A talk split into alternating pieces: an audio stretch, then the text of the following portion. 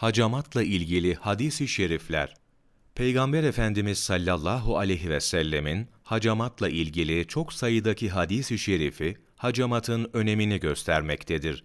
Bu hadislerin bir kısmı şunlardır. Miraç'ta ya Muhammed sallallahu aleyhi ve sellem ümmetine kan aldırmalarını emret. Kan aldırmada sizin için şifa vardır demeyen meleğe rastlamadım. Tirmizi Hacamat bütün hastalıklara şifadır. Tedavi olduğunuz şeylerin en hayırlısı hacamattır. Kim hacamat yaptırırsa herhangi bir tedavi görmemesinden ona bir şey zarar vermez. Ebu Davud Boyundan ve kürek kemiği civarından hacamat olun. Baştan hacamat olmak ki ona Peygamber Efendimiz can kurtaran derdi, yedi derde şifadır. Cinnet, baş ağrısı, cüzzam, baraz, uyuklama, diş ağrısı, baş dönmesi. Ramuz el-Ehadis Aman hacamat olun. Cebrail aleyhisselam hacamatı o kadar tavsiye etti ki mutlaka gerekli olduğunu düşündüm.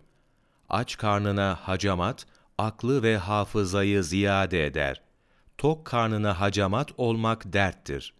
Ayın Hicri 17, 19 ve 21. günlerinde, Perşembe, Pazartesi ve Salı, oruçluysanız da hacamat olun. Cuma, Cumartesi, Pazar, Çarşamba günlerinden sakının. Kafa çukurundan hacamat, unutkanlık getirir. Bundan sakının. Kim kan aldırırken ayet-el kürsiyi okursa, kan aldırmaktan fayda görür.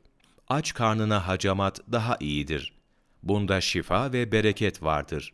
Aklı ve hafızayı ziyade eder. Perşembe günü Allahu Teala'nın bereketi üzerine hacamat olun. Cuma, cumartesi ve pazar günleri hacamattan sakının. Pazartesi ve salı hacamat olun. Çünkü bu günler Cenab-ı Hakk'ın Eyüp aleyhisselama beladan afiyet verdiği günlerdir. Çarşambadan da sakının. Zira Eyyub'un hastalığı bugün geldi. Cüzzam ve baras hastalığı çarşamba günü veya gecesi meydana çıkar. Sıcağın şiddeti üzerine hacamatla istihane ediniz. Zira kan yoğunlaşır da adamı hasta eder, hatta öldürür. 10 Mayıs Mevlana takvimi